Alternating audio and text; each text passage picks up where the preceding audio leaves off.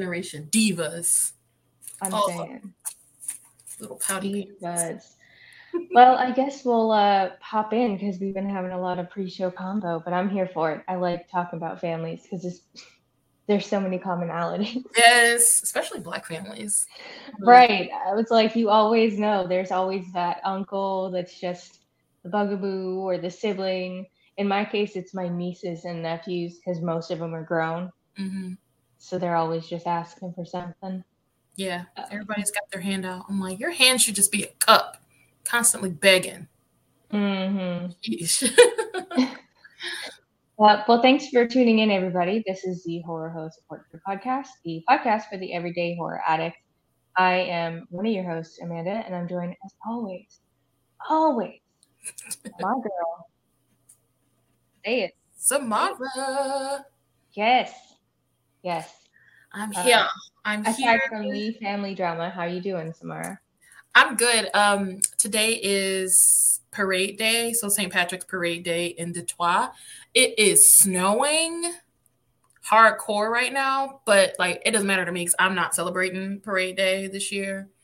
Uh, I'm I'm low key, I'm low key happy that it's snowing today, which is because I can't stand it when we have these really big, um, like these big events, especially like the big outdoor events here because everybody and their mother from not Detroit uh, all travel here, park all through the neighborhood, which I don't mind. Like you need to park somewhere, right? And um, and then proceed to trash the main road here because they're drinking and partying um, on the main street and just leave it.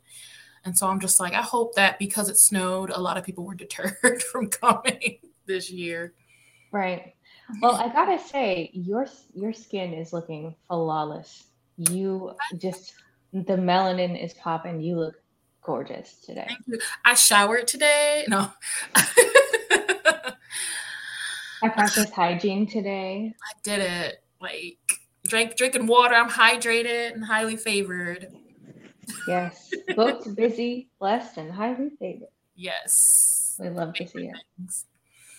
But yeah. um, yeah, how are you? How has your week been? How's your weekend been?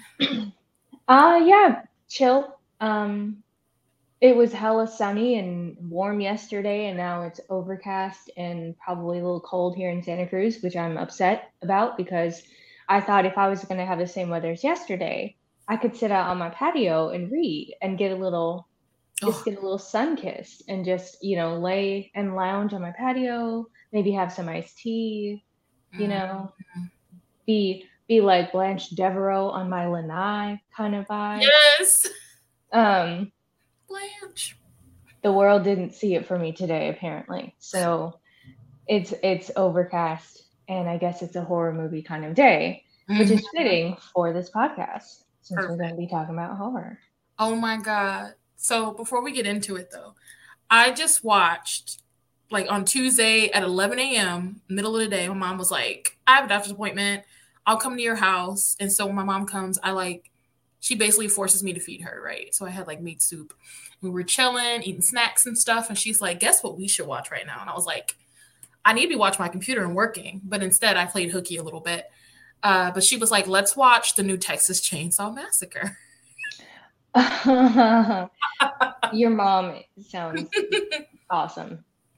Um I mentioned before, she is awesome. I mentioned before um that she is my numero uno like horror movie bestie, basically. And so I Mhm. was like, sure, why not? I could use some Leatherface in my life. And so I watched it and it was it was pretty awesome. It wasn't like it was just horror. It wasn't like social commentary on anything. Kind of was though, actually. I don't think it meant to do it.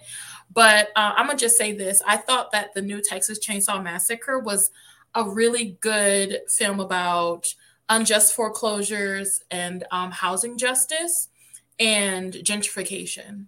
It's a really good film. Mm. I'm gonna have to. Today might just be the day that I check it out. Then, It's on Netflix for those who are interested. yes, Netflix plug. Yeah. like they need Sponsor more us. We're not sponsored, but sponsor us. Right? And there's more where that came from.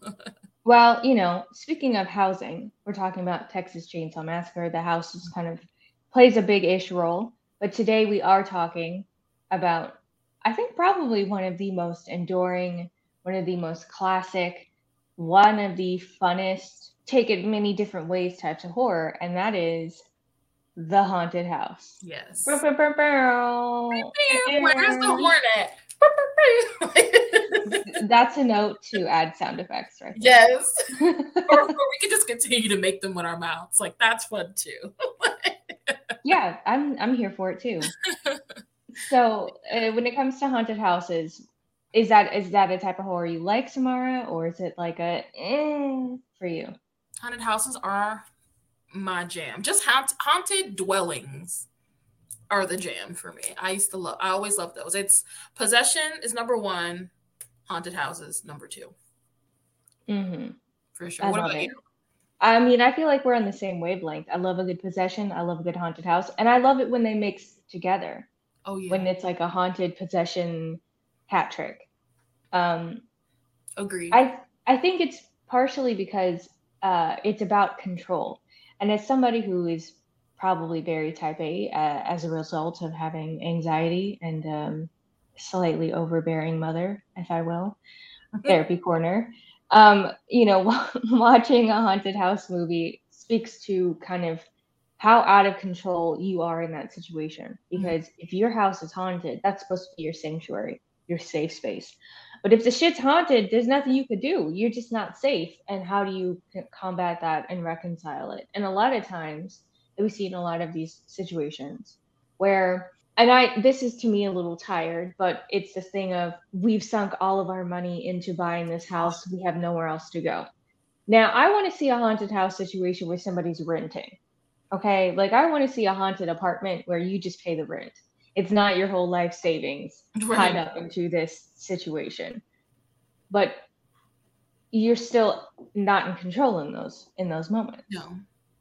Those, those are good.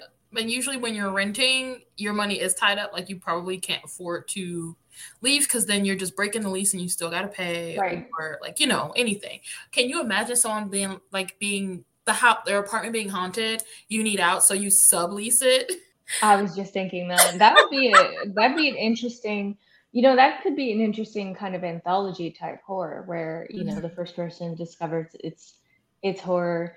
They try to to do it, things that they solve it, that they sublet it to somebody else, thinking like, oh, I'm over it. I cannot go on in this place. Right. Sublet it to somebody else, and then that other person experiences.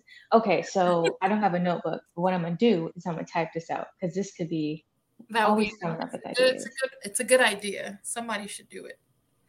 Somebody should definitely write that book or make that movie because that'd be hilarious. But yeah, usually it's the money pit problem, right? So they've put all their money, they fixed it up, they're they moved their family in, so it's like you know kids are in the element now, and the, and now they're like yeah happy family like nothing happens for probably the first couple weeks, so it's just normal. Mhm. So like the creaks and the sounds of the house, and then all of a sudden shit goes down, and so you're just like, but we have no. It's the Amityville effect.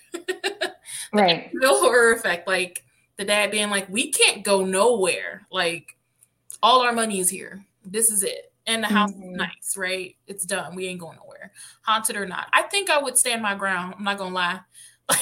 I'd be like, "Boy, it's Mhm. either me or you, buddy." And I, you had your chance at this house. I'm about to exercise you. I I think that I I don't think that I would go somewhere. I think I would try to fight for my home. At least I would try. But if it got to where I felt like okay, I'm about to die. You know, like if I wake up and there's just a knife hovering over my Right? head. Yeah. Okay. You win. I Mhm. tried. You're a worthy adversary. Let me just pack up my stuff. Just give me space while I pack my stuff. Yes. Then you could you could keep doing what you're doing. I'm gonna just take the L and leave. Exactly. Exactly. yeah. If, if my life is in danger, I'll I'll I'll reconsider the fighting. I'll be like, you know what? Because like you can't hurt a ghost. They're dead. It's done. They've already been hurt. Right. Um. But speaking of haunted houses, again, let's get into the first one on our list, which is um, House of Leaves. It's pretty popular Mhm. by Mark Z. Danielewski. So this one is interesting because it's not your typical like haunted house story. It's have you read it by the way yet or no? I haven't. It's okay. on my list. Okay, cool. So yeah, it's not it's not a typical haunted house story. There's a story, it's a story within a story, right? So you're following this um man who finds this like manuscript and it's called House of Leaves. So he starts reading it um and it turns out to be a story about a uh, family who moves into this house. The husband, he's not not they're not even married. I think they're just like long-term like partners, but they have like a kid together um, so they move into this house. It's a perfectly normal house. The man is a filmmaker. Um, and, you know, they're kind of like living normal. It's a totally cute suburban house, nothing wrong. Except one day a door appears in their living room randomly. Um, and he's like, what the hell? And so they open the door and it's just pitch black. Like it's really dark. You know, they, they go in and they realize that the the the entrance, like going in, you thinking it's just a closet, but it stretches on for way too long for it to be a part of the house. It's kind of like a portal. He's shaking your head. I know. and they're just and so like, you know, the the dad being, you know, the man being a filmmaker, of course he's gonna take his film, like his his uh, camera in there to see what's going on and then uh, he actually hires some dudes to come in there with him to explore the space. So they go in, and the hall goes for like feet, feet, miles. There's right. stairs that go up, up, up. There's stairs that go down. Like it's impossible that this place could be there. Um, and then, of course, there's something sinister lurking in the dark. Mm. Isn't this also one where there's stuff written in the margins and whatnot? Yeah. Because I thought about reading, uh, doing the audiobook, but every time I've brought up audiobook, everybody's like, you actually have to read the book because there's stuff written in the margins. And the way it's written, it really lends itself to mm-hmm. paperback.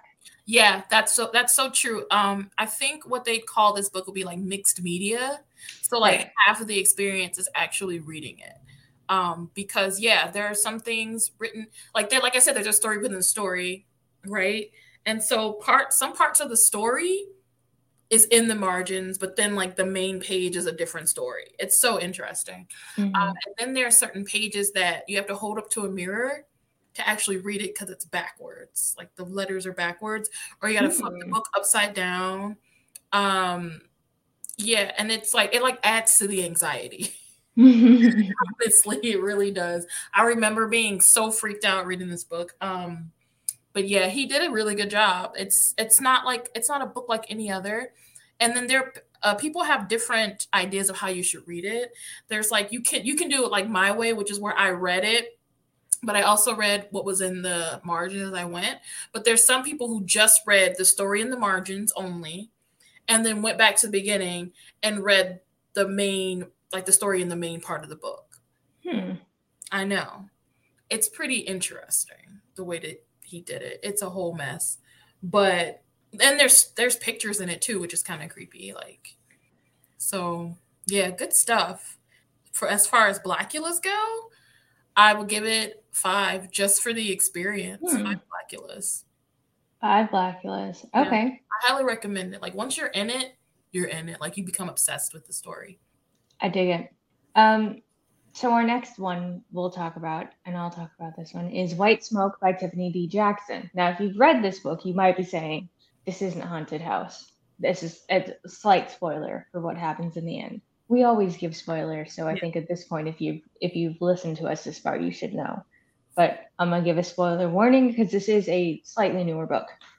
So this book follows a teen named Marigold. She moves with her family, her mother, her brother, her stepfather, and stepsister, who are white, and Marigold, her mom and brother, are black. They move to this smaller town, middle America, and that's because her mom gets this kind of grant as an artist. I think she's a writer, so it's kind of this grow where you're planted grant where they take an artist move them into this area that is being rebuilt, gentrified, and um, give them the space, opportunity, and funds to be able to write the next great American novel or paint the next wonderful Picasso kind of painting, whatever, what have you. And so they're at this house. They're originally from California. Marigold is having a really hard time adjusting for a number of reasons. Firstly, because she is somebody who is, I guess, recovering from one might say an addiction, but really it's, you know, she struggles with anxiety around bed bugs because as a kid she had this very traumatic experience with bed bugs and has consistently spent her life being anxious and was smoking weed to combat that anxiety and I think also in therapy and um, ended up ODing on weed because it had been laced with fentanyl. So really it was the fentanyl issue there. And I think she's also was doing Percocet at some point, right?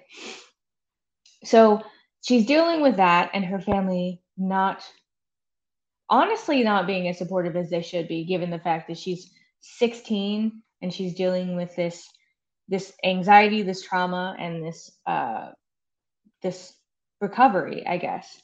And instead of them really treating the root of her anxiety and treating her like she's somebody, they're all very much treating her like you ain't shit. And like she's seconds away from relapsing or whatever it is, that they don't trust her treating her as though she's kind of gone down the path of somebody who was like stealing their money, selling their shit, putting their lives in danger for this quote unquote addiction, when it was really kind of, I'll say, the beginnings of it. Either way, she should have been more supported from her family. So she's dealing with that, but also things happening in this house. It's a very old house in a neighborhood that had been, I want to say, inhabited by Black people totally or mostly Black families. And so, therefore, the people in the area are looking at her family sideways because, oh, so you're a Black family mostly, but you're over here gentrifying. You're you're doing that thing. And things are happening in the house where she's smelling mustiness in the halls. Things are getting moved around. Um, somebody put coffee grounds in the couch to make it look like bed bugs. So then she has this huge panic attack, which I felt that in my spirit because I like having had panic attacks before. But reading that section was oof hard. Um, she's she's in the middle of the night wait or waking up in the morning and there's like a glass on the counter like that's been drunk with milk or some shit like that there's a bunch of stuff happening in terms of this quote unquote haunting and you know she somebody's typing messages on her computer or whatever you know her friends like there's somebody standing behind you when she's uh facetiming her or whatever. A bunch of stuff is happening in the house. And also we are finding out that you know the the company that offered her mom this grant is unscrupulous. Who who would have thunk right? And is run by this you know sleazy white dude who really is all about that gentrification life and whose uh, kind of goal with this whole thing is to kind of start this us versus them so that discord us versus them kind of discord. Um should i just say the ending? Should i just say what happens? Yeah okay. go ahead. Yeah. So Come to find out, the house ultimately is not haunted. What is happening is the original inhabitants of the house, the mother and the son who had originally lived in this house, have been living in this basement, which one thing I did not mention earlier is that they move into this house. There are still people working on the house and the yard and whatnot as they're living there. But all these people fuck off at five. They're like, they all have an alarm set off. They're like, oh, it's five. That means the sun's about to go down Goodbye. They also have been told, don't go in the basement because the basement's locked. Now, I don't know about anybody else, but I think Samara, you are on the same wavelength with this, which is why the fuck would you move into a place where you can't access all of it? Yeah, exactly. It's not like, okay, hey, this basement's being renovated. The basement had been flooded. Um, you know, there was an earthquake. There was a, any kind of situation where there's damage or whatever, I would understand, but I would still want to see it to make sure, like, okay, this is what we're working with. But they just accept that this area is not an area they can go down. And a couple of times, Marigold finds that the door is unlocked or the door is hanging wide open. And she's dealing with all this and also dealing with her little shit of a stepsister who is constantly using and weaponizing these white tears and blaming Marigold and thus pitting her mother and her stepfather against each other because the stepfather is always taking the little girl Piper, of course her name is mm-hmm. Piper, little girl's side.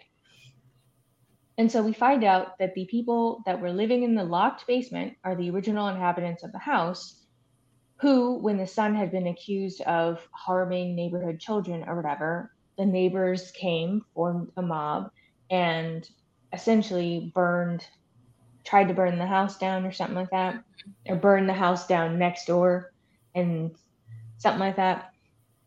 And so they've been living in the house. And so they have been kind of like that movie, The Boy. They have been coming out in the middle of the night, eating their food, drinking directly from the milk carton. God, that part. Mm-mm they've been the ones leaving the musty smell because they haven't showered they're not showered they're not you know they don't have access to that and so they've been it's been actual human beings. And again that there's an overarching theme of the harm harm of gentrification the harm of falsely accusing somebody of something and just because maybe this person is has mental illness or is an, an addict or or homeless or something the danger of that false accusation and also you know the the harm and what can happen when you have a blended family that don't need to be blended. I'm gonna just say that because mm-hmm. that did not need to be a family. I i i hated piper. Mm-hmm. hated her and her daddy. Like, like i they were irritating. They were the most irritating thing about the book to me and and how did y'all just not know somebody was living in your house? Like you didn't feel that? Mm-hmm. And why was there like this the boy, the son, um, Marigold's brother has a peanut allergy. Why is there peanuts in the house? Like peanut butter is not a staple. You can get almond butter, butter right. or anything like that right with with people who are allergic like if you have someone in the family who is allergic to something chances are you don't have it in the house. So how right. the, like how did he get it? Right my sister is allergic to coconut so we never had coconut oil nothing with coconut nothing coconut scented. I can't even when she comes to visit if i have like a hair um, shampoo or something that has coconut in it i, I have to kind of hide it so that she doesn't accidentally use it because that's happened before. And she broke out in hives and had like trouble breathing just by using like a conditioner that had um, coconut oil. Right. So yeah you absolutely wouldn't have that in your house. And you know there is a scene where he ends up having peanut butter. Mm-hmm. and i think obviously the whole point of this is you know the people that were living in the house thought that this was their house and wanted to get rid of them. Right. Which is why you know they they're doing these things to push them out. It's not like it's for funsies. They believe it's their house. And then of course marigold gets blamed right? Like anything right. that goes wrong they blame marigold. And she's just like i know he can't have peanuts. Like what do you mean? Mm-hmm. yeah she gets blamed for that. She gets blamed for things breaking. She gets blamed for a lot of things because of her past of of drug use drug abuse let's say because she's not yet an adult but again, I just feel like they should have been far more supportive. And obviously, this is a choice by the author to ratchet up the tension and to make it, I'm assuming, make it feel like Marigold really is alone. And so then she's experiencing these things alone and she can't really confide in her family except for her brother, who was a, a bit of a cinnamon roll, I will say. Yeah. Her brother was her brother was sweet and nice and kind of I am assuming what one would want in a younger sibling. I'm the youngest, so I don't know yeah. that experience. At the same time, too, Marigold was doing stupid stuff to get her right. fans, like just real stupid, out in the open, easy to get caught stuff. Yeah. And I'm just looking like, first of all, who is really addicted to weed? Like, like are people actually addicted or are they addicted to the habit? Yeah, I can't I can't call it. I I have smoked uh actively in the past.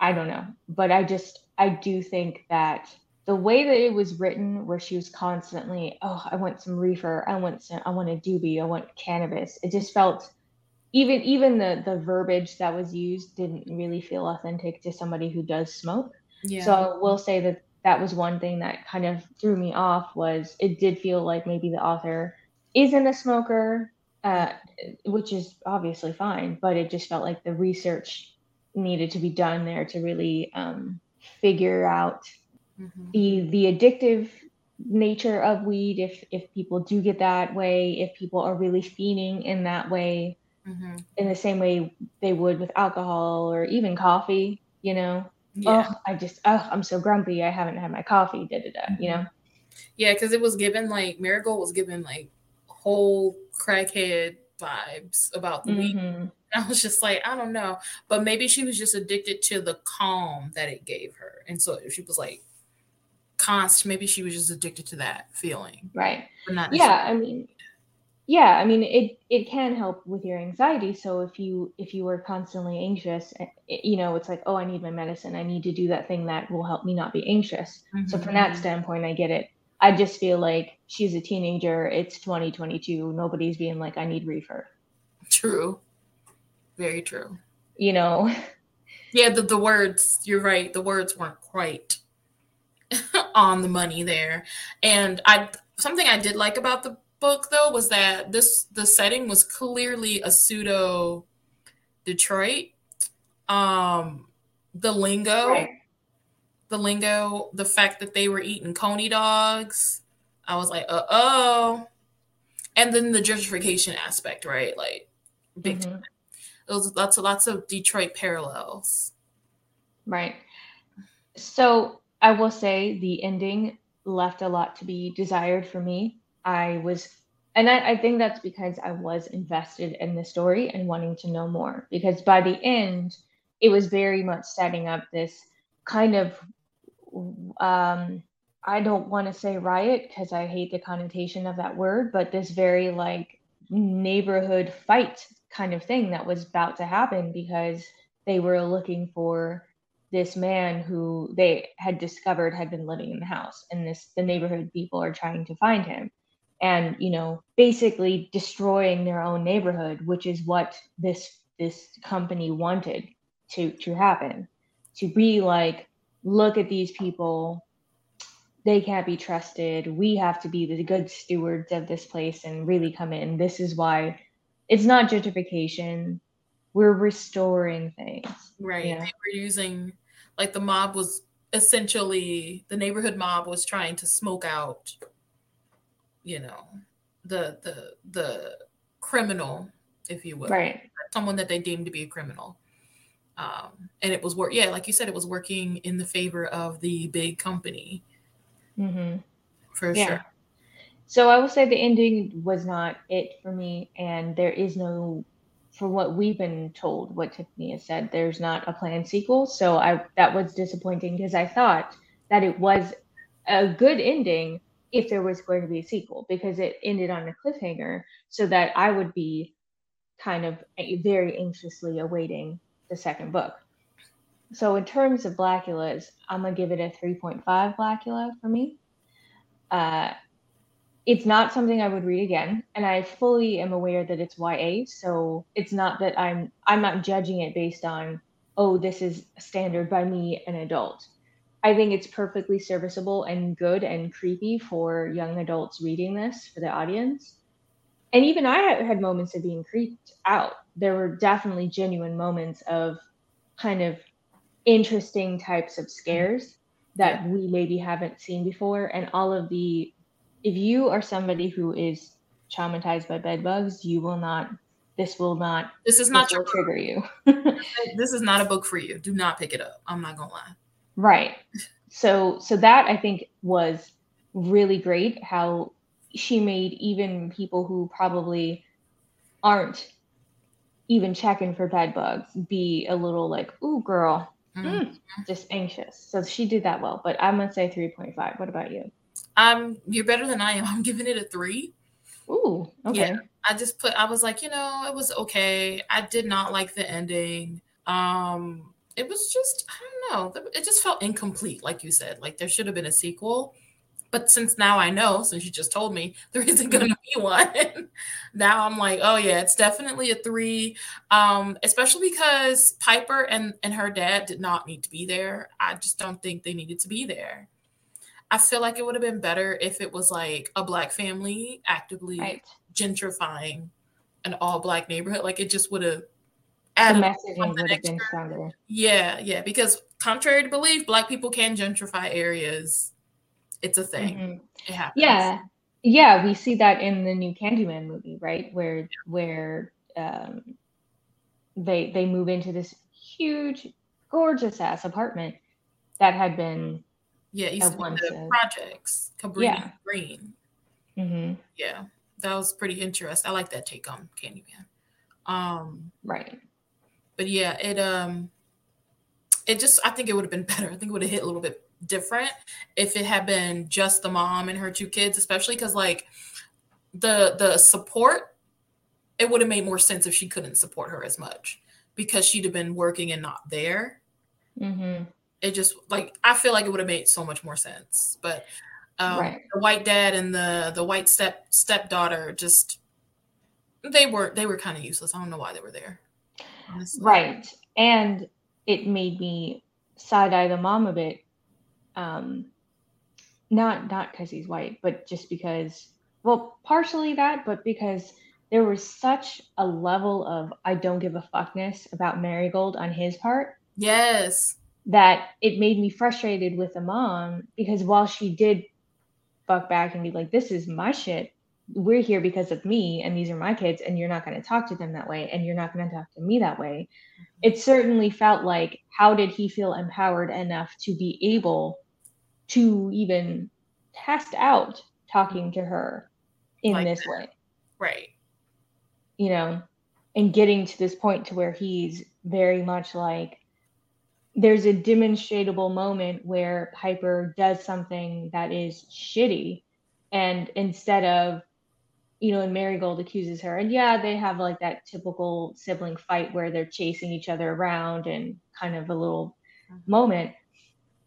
But instead of him actively taking Marigold's side because he knows his daughter did wrong, he's like, well, people don't like to have, you know, you shouldn't be talking mess about somebody or whatever the fuck yeah. it is. And it's like, bro, discipline your child. You know what she did. She, I think she might have like destroyed something of Marigold's is right. what it was. I can't remember exactly what she did, but it, it would cost money to replace it. Um, and she shouldn't have been in Marigold's room in the first place. And so mm-hmm. understandably and understandably Marigold was pissed. I would have been too. I'd have been yelling my ass off. Like, bro, you just broke my shit. Like, what are you doing? Why were you in the room? Mm-hmm. And yeah, I don't I never I did side eye the mother. Also, like, did they not have that talk before they got married? Did they get married quickly? Like, why did she marry him? Because it did not feel like they were in love. And yes, it didn't feel like they had much in common. And you know, as somebody who like my family is blended. My mom had my brother. My dad had four kids on his own, which is wild. And then I was the child that they both had together. So mm-hmm. we have a blended family, but we don't ever think of each other as that's my stepbrother, my stepsister, my stepdad. Mm-hmm. It just very much became this is my mom, this is my dad, this is my sibling, da da da. We're pretty close knit in that way. But I imagine when when they first got together, which was years a couple years before I was born, that they did have those talks of boundaries of how we discipline these kids and be on the same page mm. of not showing favoritism just because that's your bio you know kid versus not um and then also really emphasizing you know my dad was like to my brother i'm not trying to replace your father your father's still alive you still have a relationship with him I just want to be your second dad. You don't have to call me dad. You can call me pops. You can call me whatever you want. But I also want you to know you're in my house. And so if you do something, like I'm going to discipline you. Right. But it got to where like you know, as a sidebar, my uh, my dad and his dad would conspire to where like my brother wanted to play football and my mom said hell no, and so they the two dads put their heads together and like no, you should play football. Yeah, let him play football. And we're really kind of trying to root for my brother and really talk to my mom into letting him play. So it can work. Obviously, blended families and stuff can work, but this is not an example of one that worked. right. Definitely. So three Blackulas from me, 3.5 Blackulas from you. Overall, okay book. Right. But you know what's not an okay book? You know what I would say is an excellent book? What? Haunting of Hill House by Miss Shirley Jackson. First of all, excellent book, excellent 90s movie, right? Excellent 2000 and what 2020 did it come out in 2020? Uh, 2018, I think. 20 was it 2018? Yeah, this is definitely before the Panini. Okay, so 2018 Netflix original show. Vibes are immaculate here. Yes. So, do we want to kind of tell at some point somebody most people have probably seen at least one iteration or read the book of mm-hmm. this story, but do we want to kind of go into a little bit about because the Netflix show does change up, I think, kind of the core of what mm-hmm. what happens in the book, but yeah. um it's so okay. So like the novel by Shirley Jackson and the 1990s film starring Liam Neeson are right. a lot more similar Mm-hmm. Right. So like they kind of do follow the novel a little bit more closely, but you know, Hill House is this um creepy ass mansion, humongous. Um, people are like, it's haunted. We don't go there. Uh, people will not go, will not come any nearer than town. Basically, like town is it, and then there's that house. We not going over there. Is basically what it is. Um, and so in the book, you know, the professor, I can never remember his name he gathers a group of people who um, are a little bit more sensitive to the supernatural. Um, I know in the in the movie, the '90s movie, it was because they all like had sleep issues. Is he chose them? Right. I think in the novel it was similar. They all have like some sort of issue, either sleeping or they're just like open to the supernatural. Um, and we are following Nell in both um, the movie and the book. And uh, so we are getting, we get to the house, creepy shit happens. Um, if you know, you know, and if you don't, well, sorry, to, sorry to disappoint you, but you need to go ahead and read the book and watch the movie. Um, the movie, of course, the '90s movie is a lot more sensational than the actual fit, uh, book. I actually found the book to be a little bit not boring, but it was kind of like a slice of life. Like this is what it's like to live in a haunted house. Mm-hmm. and the end, you know, I think the ending was the biggest like shocker. Like what happens with right. Nell? Like was she crazy or did she really see something? You know, right. And let's also not forget um, that this. I just remembered and looked it up that this is also adapted in 1963 into a black and white film. Was it? Okay. Mm-hmm. Okay. Yeah. Um, I hadn't seen that one, but the 90s film like I said, was a lot more sensational. You know, uh, there were ghosts playing people's hair. Uh, the house wanted her to the point that it would move and lock doors and try to reach out to her and touch her. Um, and then we have like you know Catherine Zeta-Jones in her prime, right? Uh, being a hot girl, being a hot girl, hot girl shit, real hot girl shit. Um, and then I think was it um Owen Wilson Right. Uh, being his usual obnoxious self. Goofy self. Right. right. In the film. Um, who else was it? Yeah, and then I can never remember the woman who played Nell in the film, but she's also famous in her own right. But she played in um, so film. Yeah, so her name is Lili Taylor. She has been also in The Conjuring. She was the mom in the Conjuring movie. She was in Say Anything as one of John Cusack's best friends.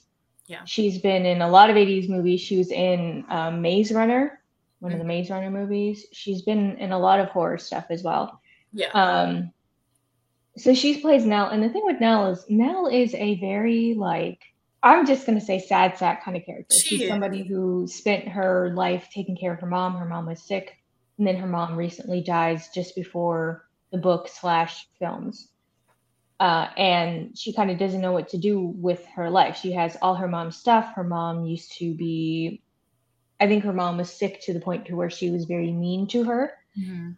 And now didn't really get to do anything. So therefore, she's very awkward around people, and um, she's, I think, sensitive because she's she has that awkwardness. She has this kind of introverty, cautious kind of not introvert because not all introverts are like this, but she has this very cautious, meek kind of vibe about her.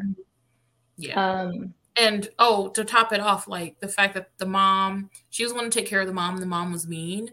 And turns out the mom left her with nothing, like left the Right. sister everything. And the sister and her husband are like, So we're getting rid of this house. You got to find somewhere to live. mhm. Right. really Which sucks. is just a swift kick in the ass because Mhm. you know, could you imagine being the one day in and day out taking care of your parent only for them to leave you with nothing and the one who was not around to leave them with everything? Just Right. audacity. Right. So that's the the movie and then the film or the book and the films. Sorry, movie and the films. What? That's Yeah. the book and the films. Um, and then the the Mike Flanagan vehicle in 2018 follows instead of a scientific researcher and instead of them not being related, this follows a family that lived in Hill House. The parents, Hugh and Olivia, played by Henry Thomas of ET fame, and Carla Gugino. You know her, you've seen her, she's been in a lot of stuff. Um, they're the parents and they're house flippers. This is early 90s. They move into this house with the intention of restoring it and then selling it to then be able to take that money to build their ideal home. Mhm. And um, she's, I guess, kind of the architect of the situation. He's like the contractor of the situation. So she's the brains and the design, and he's the muscle, if you will. They have the five kids, I believe. Uh, yeah. Five. yeah. Yeah. They have five. There's Stevie, who's the oldest. There's Shirley, who um, is named after Shirley Jackson in this. There's Theodora, who is named after the original character. There's Luke and Nell, who are twins, and obviously those two names were in the original book. And Nell, kind of similar to the Nell's character in the book, is more sensitive. She's the one who's seen a lot more of the stuff and a lot more affected by the things that have happened. So we are split in time from these incidents that happen when they are children to them as adults and the fallout of what has happened. Their mom dies very traumatically, and their father, you know, in the middle of the night, the same night their mother dies, uh, you know, grabs them all from the house, peels them from the house, leaving all their belongings. And I, I honestly feel like it's a master class in in horror, in family dynamics, in grief, in just so many different things. Because one of the things I like about it is that the first five episodes, it follows a sibling at a time. And then I think there's an episode dedicated to the father. But the first episode starts with Stevie, then Shirley, then Theo kind of gets her own episode where we're seeing things that have happened from their perspective as kids and then what's happening as adults they're all affected in different ways. Luke is an addict. Nell is perpetually, she has sleep paralysis and she's perpetually sad. Theo is psychic. And so when she touches things, she gets a sense for them. So she's always wearing gloves. She's very closed off. She's very, she became a child psychologist, but she's very like blunt, straight to the point. Shirley is a straight, like a stone cold bitch. Just gonna say, Yes. you know, and Steve is a skeptic and he became an author, but he also, as skeptical as he is, he also mined their childhood trauma to write a book that has been his only successful book. yeah, I, you, you explained that wonderfully. And I thought it was so interesting how, you know, Steve was a skeptic. He always kind of viewed what happened in that house when they were kids as like, you know, a lot with like a lot more of a realistic spin. Whereas the rest of his siblings were like, nah, something weird was happening in that house. Even the father agreed, like, yeah, something weird happened and then how something supernatural. Right. And it turns out that he Steve was exposed to the supernatural as well. He just did not realize it. Yeah, he didn't want to. Yeah, he didn't want to acknowledge that that is what had happened, and also the father was really kind of keeping the inciting incident mm-hmm. from most of the family. This inciting incident as to why he he pulled them all out of the house in the middle of the night, why he left their mother there. They all blamed him for their mother's death and for kind of how that went down. Mm-hmm. So early on in the in the series, we find out that Nell also died in the house. And so we're also dealing with that. I personally loved the spookiness of it. One of the great tricks of this uh, show and why I keep rewatching it is because there are moments where, you know, it's not just a jump scary kind of ghost thing. We've we've been that's well trod territory. One of the things that they do very well in the show is that there are ghosts just kind of chilling in areas, just standing there, just watching them, just being. So when you rewatch it, you can really and you know look at other parts of the frame. You can see, oh shit, there's a ghost staring at them in the corner. I love that. Mm-hmm. That's what added to the creepiness. Was like you're like, I don't know, this seems normal, like this whole scene, but then it's not because there there are eyes watching the main characters mm-hmm. that they don't realize. And I was just like, and another reason why I love Hill House and go so hard for it is because as somebody with six, I'm one of six kids. I don't know if I already told you that, but I'm one of six kids. And just the the way that these relationships, I don't know if the people who wrote this or if Mike Flanagan have so many siblings, but just the dynamics of the the having so many siblings, like I just was like, this is everything. This is exactly right. This is one moment you're mad at one of them, the next moment you're fine and you're mad at somebody else. And then the next moment you're all getting along. You all have ideas and opinions.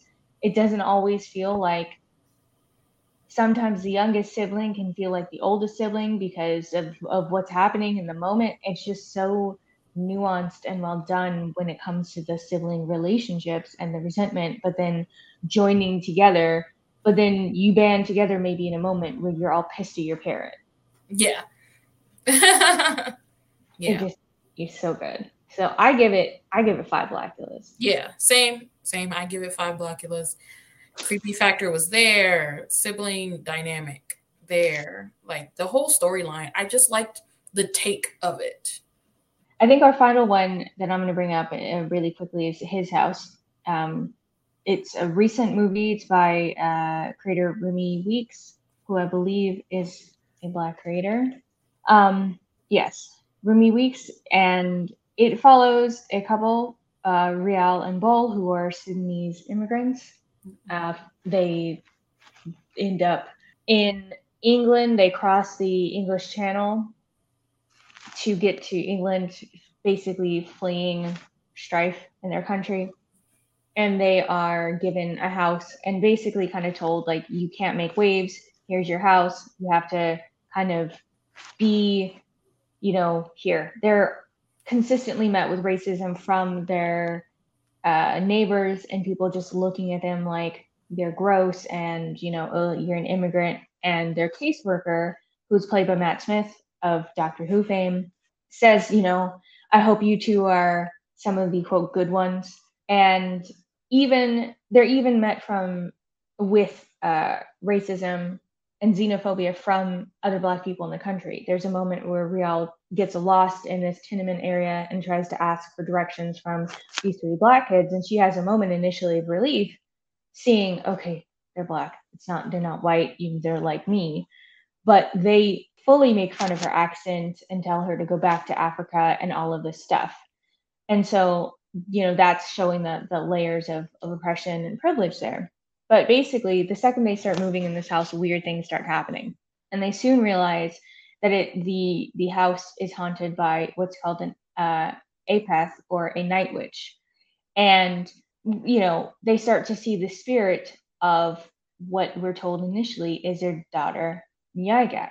And Rial is in mourning. She's consistently just always sad about this. Bol is trying to assimilate, so he buys clothes like you know Englishmen. He he wants them to sit at a table instead of sitting on the floor to eat. He wants them to use uh, forks and knives while they eat instead of using their hands. He wants to make English food. So he's really trying to assimilate so that they can survive in this country. And Rial is like, that's cool and all, but I don't want to forget where I come from.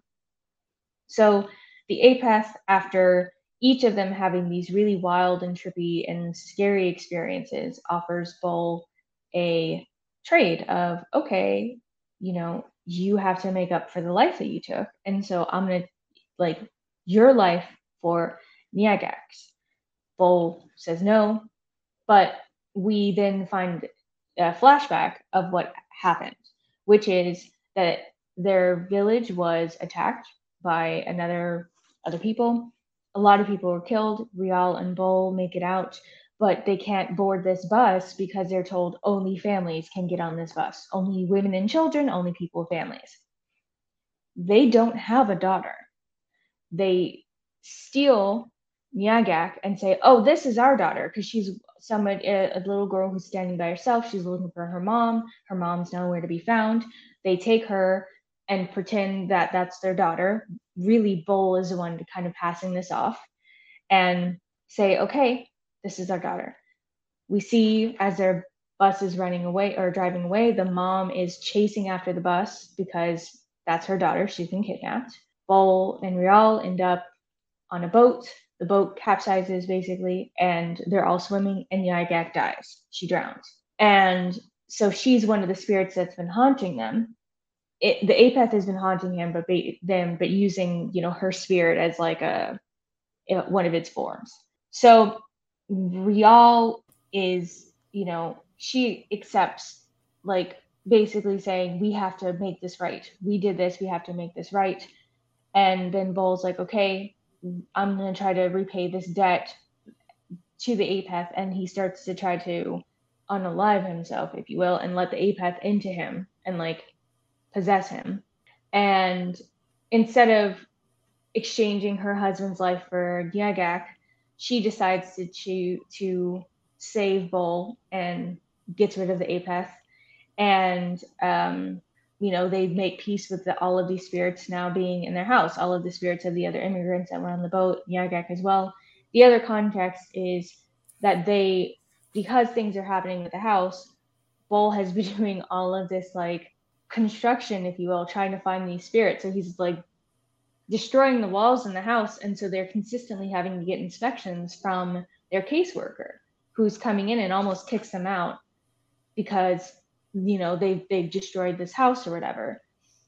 And he they they persuade him not to and you know that's what happens. But it's it's a really creepy film. It's very heartbreaking when you find out the context of the haunting and what happened to Nyagak and how morally gray these characters are. Because at first you're rooting for them but then when you find out what they did it's like well how can I be rooting for these people when they literally kidnapped a girl and then couldn't save her.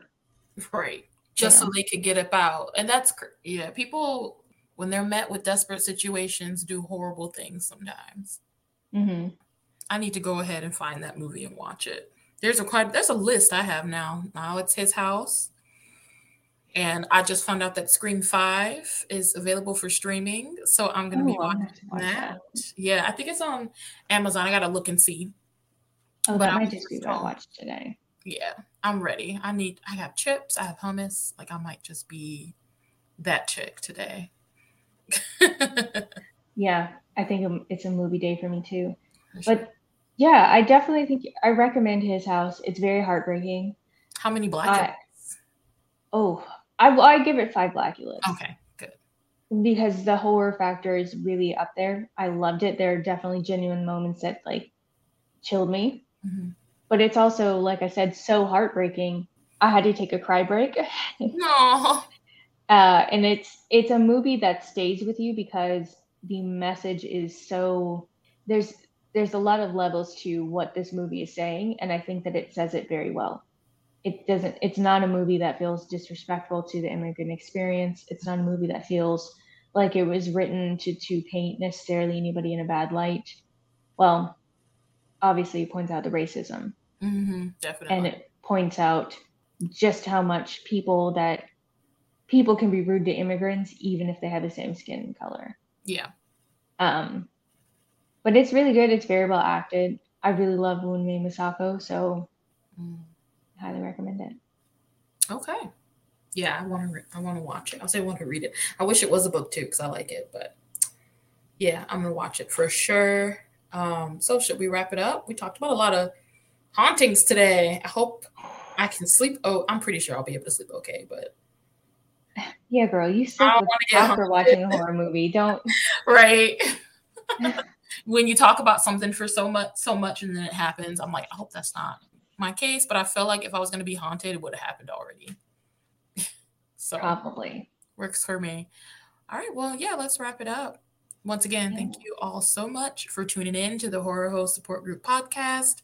As always, um, Amanda, you can find Amanda everywhere. Uh, Amanda, the author with 2 mm-hmm. E's, if I'm saying that right. You can find yes. me on Instagram, Samara Reads 2. Uh, you can find my book box, which is a, a, book box that features indie Black authors and comic creators on fifthhousecollective.com. Buy my stuff. I need money. Yeah. Love it. Amanda stuff. She needs money. yeah. Yes. Yes. You can find, yeah, if you pop on Instagram or TikTok, Amanda the author too easy, you can find the link in my bio to get uh, my books, to follow this podcast, to follow my YouTube channel, and all that. Yeah. So without further ado, see you guys or talk to you guys next week. Goodbye. Bye.